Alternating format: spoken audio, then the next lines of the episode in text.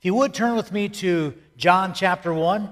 We are in the book of John. We're in this uh, second week of study. Last week we did an introduction. This week we're going to dive into John chapter 1.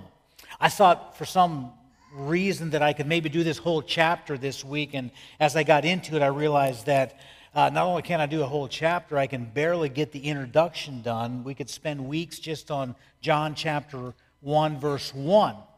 But what, what the, the Apostle John is trying to accomplish here in John 1, verses 1 to 18, in the, in the introduction, is just explaining to us who Jesus is. And one thing you'll find in this first 18 verses is sort of John setting the tone for what he will be speaking about, what he'll be writing about through the rest of this book. So in John chapter 1, beginning in verse 1, uh, this is what the apostle writes. He says, In the beginning was the Word, and the Word was with God, and the Word was God. He was with God in the beginning. Through him all things were made. Without him nothing was made that has been made. In him was life, and that life was the light to men. That light shines in the darkness, but the darkness has not understood it. There came a man who was sent from God. His name was John. He came as a witness to testify concerning the light, so that through him all men might believe. He himself was not the light, he came only as a witness to the light. The true light that gives light to every man was coming into the world. He was in the world, and though the world was made through him, the world did not recognize him. He came to that which was his own, but his own did not receive him. Yet to all who receive him, to those who believe in his name, he gave the right to be children of God. Children born not of a natural descent, nor of human decision, or a husband's will, but born of God. And the Word became flesh and made his dwelling among us. We have seen his glory, the glory of the one and only, who came from the Father, full of grace and truth. Father, thanks for these words. Thanks for your Son. Um, and for the hope and the promises that come through him. It's in Jesus' name that I pray. Amen. So, what John is trying to accomplish here in this introduction is explaining to us who Jesus really is.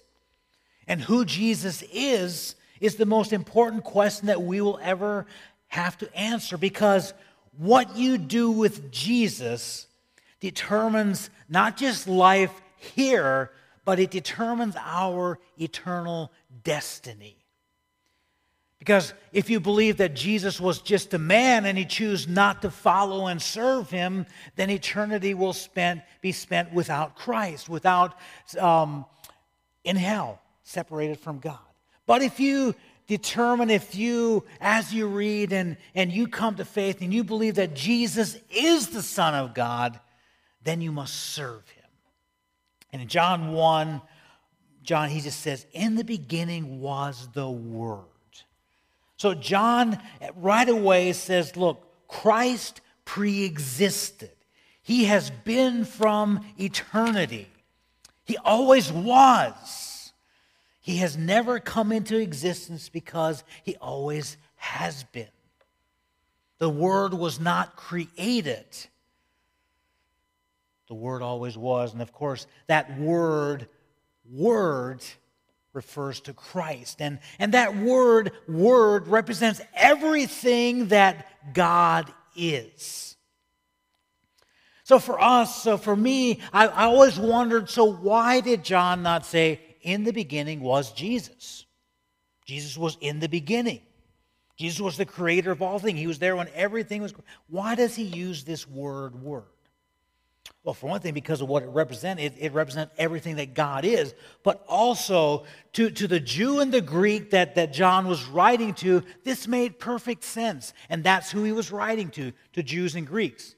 And remember, it's important for us to understand who the author was writing to and how the audience would have heard what he was writing. So when John says, in the beginning was the Word, the Jew automatically understood the concept of word. He understood and knew that the universe was created through the Word. He knew that the Word of God was, was, when the Old Testament talks about God connecting with man on earth, it always uses this word word.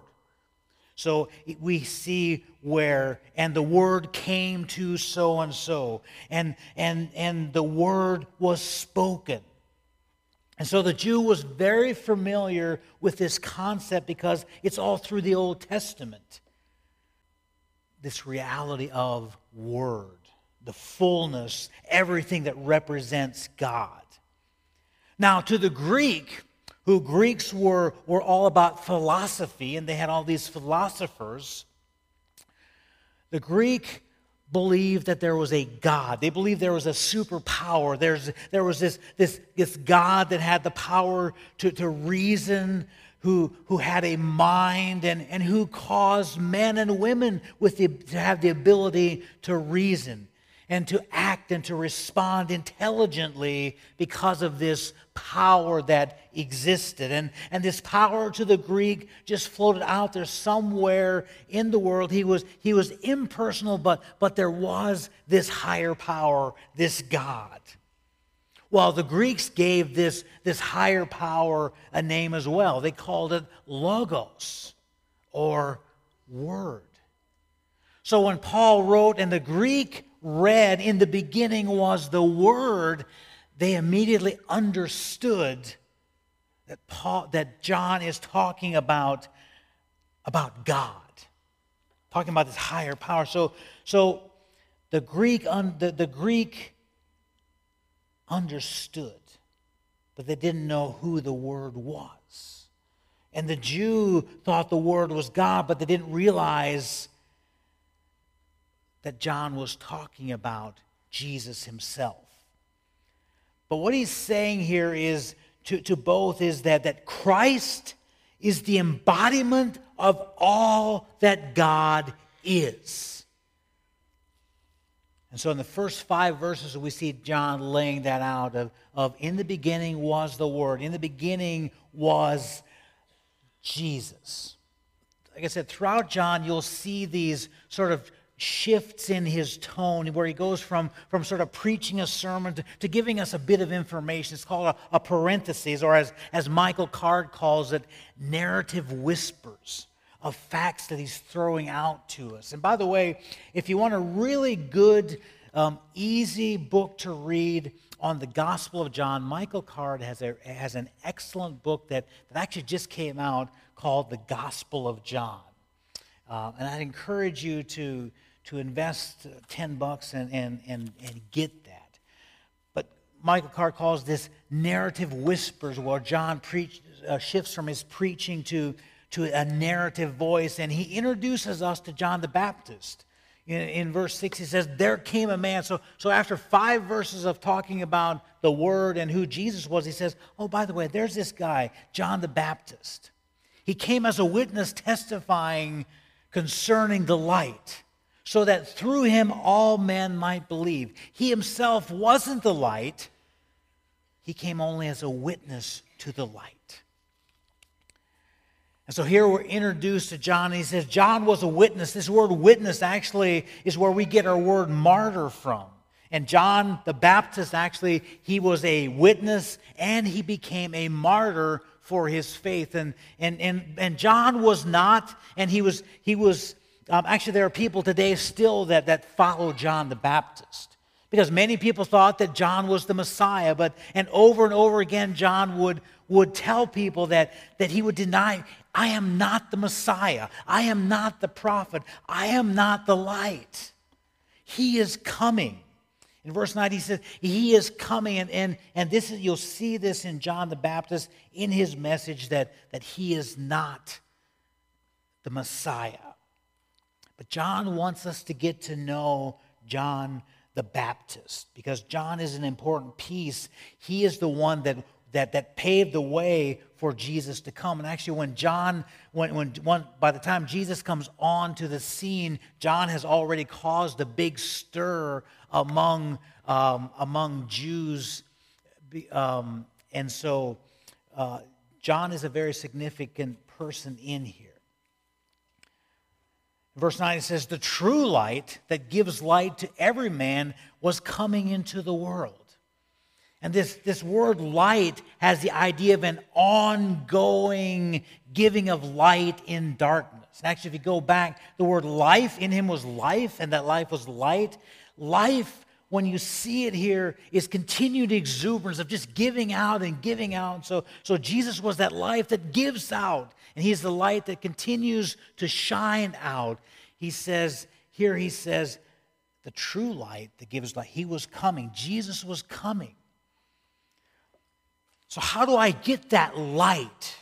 I'm sure many people ask as they read John's letter, How do I get the light? Or maybe you're asking that this morning. You've never received Christ, you've never believed on him. You ask, How do I get the light? And we talked about this last week, and, and John will tell us over and over again, actually, about 80 times, he will say, Believe. We must believe. And, and you'll see that word over and over again. Yes, you must believe. How do I believe? And first, we have to accept that Jesus was the Son of God. Do you accept the fact that He was the Son of God? And then, when you accept that He is the Son of God, you have to believe in your heart that He is everything that He said He was. He is the Son of God, He is the Savior of the world, He is the Messiah. You must believe on Him and then commit your life to serving Him. That's believing.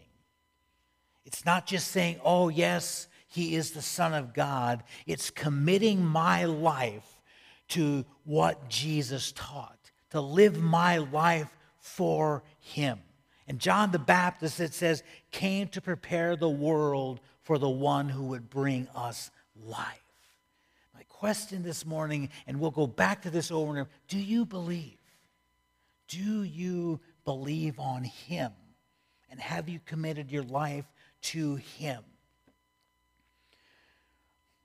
We get to, then we, we move on here to verse 10. If you look at verse 10, so John is, he, he's talked about the Word, then we, we take this little narrative um, break and he talks about John the Baptist. Then in verse 10, he's back to talking about about the Word. And in verse 10, he says, He was in the world, and though the world was made through him, the world did not recognize him. He came to that which, is, which was his own, but his own did not receive him. You know, the Apostle John had spent his whole life. This letter is written probably 50 years after Jesus ascended into heaven. John is the last living apostle, and, and so he's writing this book reflecting on, on what he has experienced as a preacher. Because John has preached Jesus for the last 50 years. And John finds it really perplexing that though the world was made through Jesus, though he came to his own people, they didn't receive him. They didn't accept him. They rejected the one who had made heaven and earth. And John is perplexed and just doesn't understand how that could be. How people could see the Messiah and not believe on him. How he could come to his own people and they didn't receive him. I think John was often perplexed by that. You know, and maybe you're sitting here this morning. You understand that, that the world was made through him. And yet you still don't recognize him. You still don't believe. You still haven't received him. Says that's perplexing. Yet, he says in verse 12, he says, Yet to all who receive him, to those who believe in his name, he gave the right to be children of God. So, so John says, look, to those who believe, to those who have confessed Jesus, they are now children of the Creator. So, those of us who have received Christ, who have accepted that He is and believed and have committed our lives to Him, He says we are, we are His children we have, we, we have the privilege of spending eternity with him. But he says that they're children not born of natural descent, nor of human decision, nor of a husband's will, but born of God. You see, it is because of God that, that we really have been born again. He drew us to Himself. Our responsibility is to have personal faith, is to believe to believe that He is the living Word, to believe what the living Word did, to believe that He is our Savior. Have you believed on Him? For those that haven't, John is perplexed. Then we get to, to verse 14, which is really the high point, maybe of the, uh, it is a, of this section of Scripture.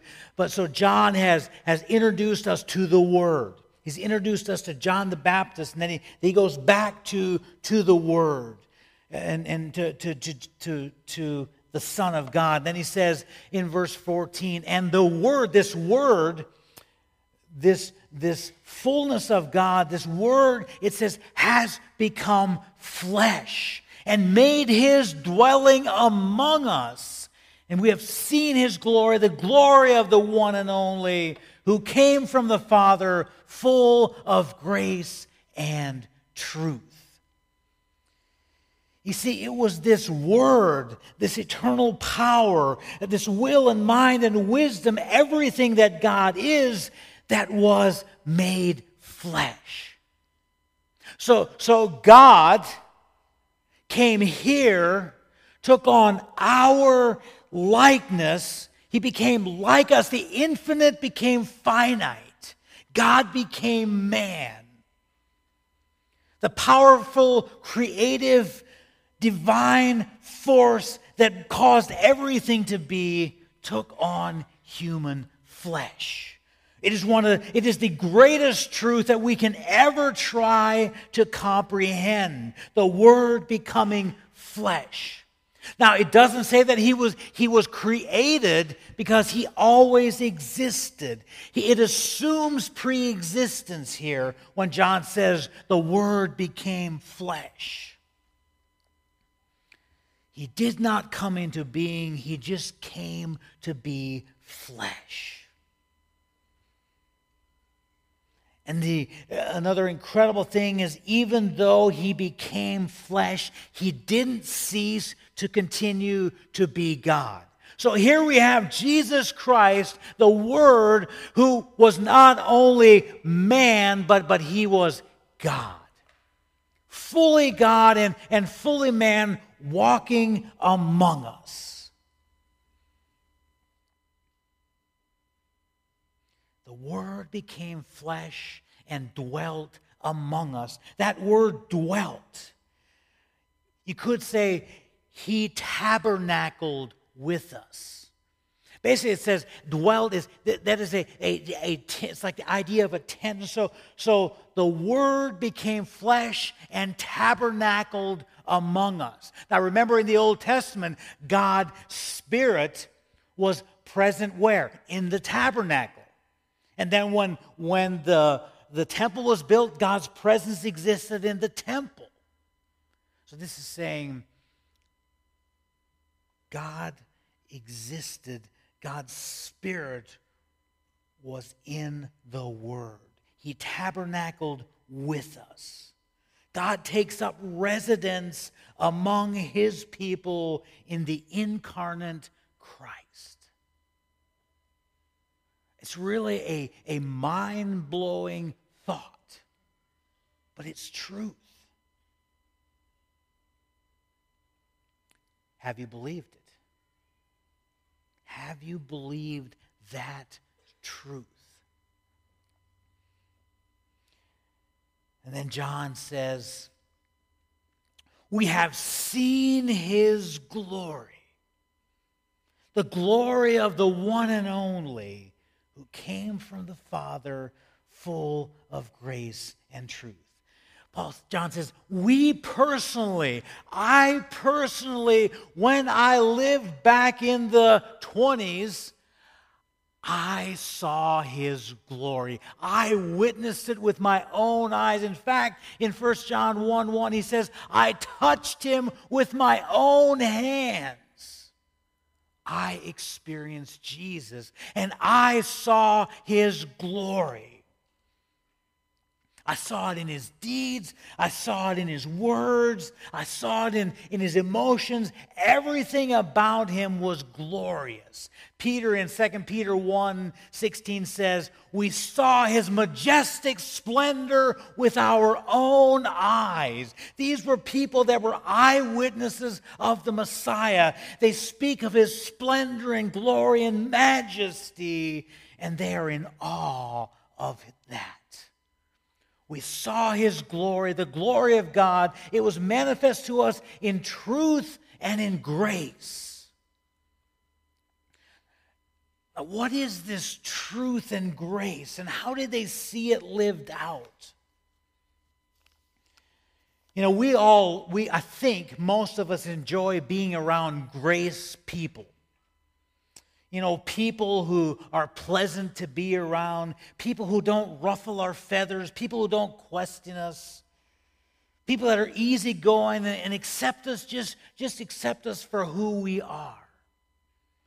They tolerate And tolerance is a big word today. You know, we're supposed to be tolerant of all people, and grace people are tolerant. But oftentimes, grace people either don't know the difference between right and wrong or don't have the backbone or the spine to stand up for what is right and wrong because, because they're grace people. They want to be liked, they want people to like them. So, we just, so they just accept people for who they are, but they never help them to become who they should be. Now, truth people, they're easy to admire because they have convictions and principles.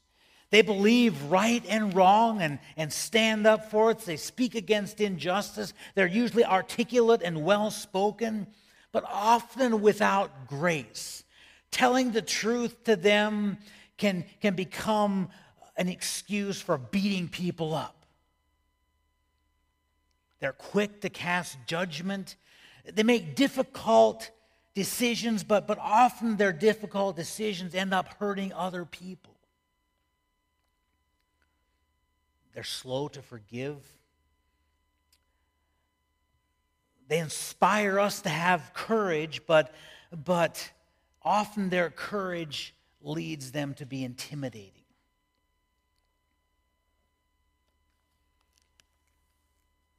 So, a grace person, their main concern is they want to be loved. Truth people, their main concern is about being right and defending truth.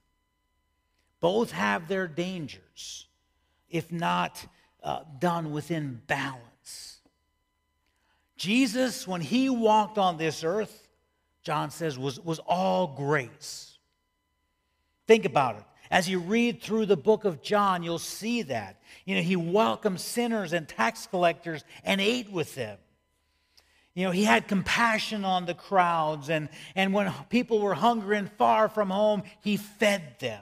He welcomed little children to come and sit on his lap. He healed a leper, the lame and the blind. He, he um, engaged the, the Samaritan woman at the well and, and showed much grace. You know, the woman caught in adultery, when he walked up to her, he showed her much grace. Nicodemus, next, in the next couple weeks, will read about Jesus showed him much grace. So, so he was all grace. But he was also all truth. And he condemned the religious leaders for for their hypocrisy. He talks more about hell than he does about heaven. He tells his disciples that, that they must every day pick up their cross and follow him. He told the woman at the well to go and sin no more.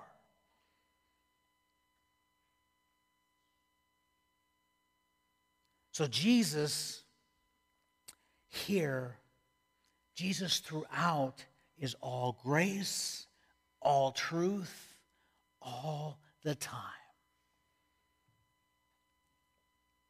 He came to save us, it says, in grace and truth. And we desperately need grace in our lives. We need to hear Jesus say to us, Come to me, all you who are weary and burdened, and I will give you rest. This morning, some of you need that. You need that rest. You need to receive that grace that Jesus gives. You need to hear him say, Come.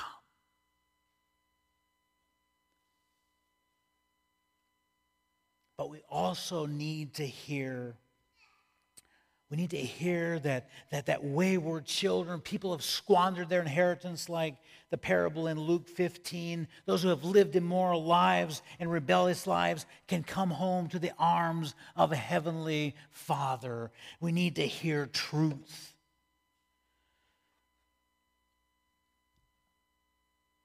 We need to hear that, that when Jesus said, I tell you the truth, everyone who sins is a slave to sin. We need to hear that. But the Son sets us free, and you will be free indeed. We need to hear both. We need to hear grace, and we need to hear truth. Jesus was both. We need to be gracious the way that Jesus was gracious, but we need to tell the truth when the truth needs to be told. We need to tell people when things aren't right. We need to say, You're not okay. But often we, we migrate towards one or the other. My biggest danger is I migrate more towards the grace end where I don't like to tell people truth because I don't want to. I like to be liked. For some of you, truth may be the thing you struggle with most, where you, where you struggle with telling people just like it is, but you don't do it gracefully. What I learned from, from this text this morning is that Jesus did both, and I need to become more like Jesus. Or I need to exercise grace and truth the way Jesus did. Now, only Jesus lived that out But I believe as we, when we come to commit our lives to living like Him, then we need to begin to, to, to balance that whole thing of grace and truth. Or we need to do both because that's the loving thing for us to do. And as we go through, as you go through the book of John, you'll see Jesus over and over exercising both, both grace and truth. So be looking for these themes as we go throughout the book that, that John has, has showed us here in his opening um, prologue.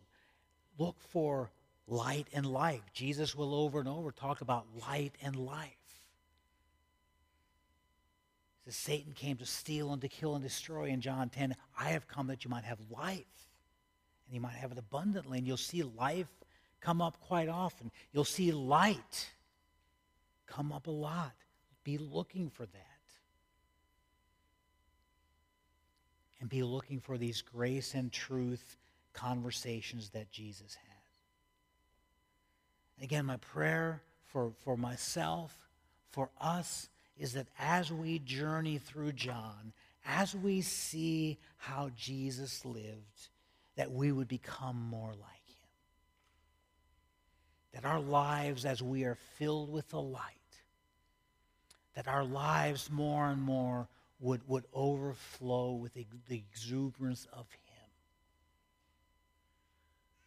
And it would overflow in grace and it would overflow in truth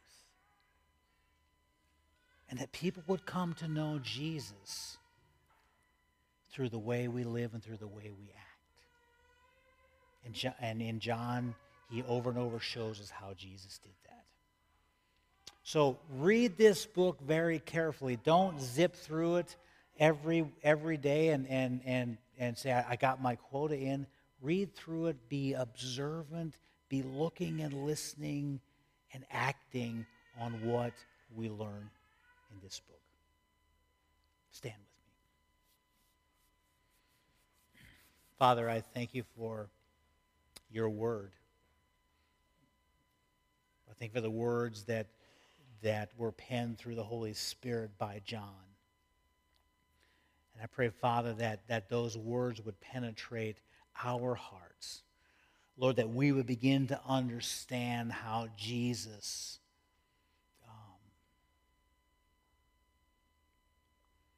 lived and, and how he was God, that he was uh, just showed us how you look. Father, may our lives reflect Jesus. And I pray that through your Holy Spirit we would be changed. Lord, through the reading of your word, we would be changed. And Lord, as we are changed, I pray that, that we would reflect you.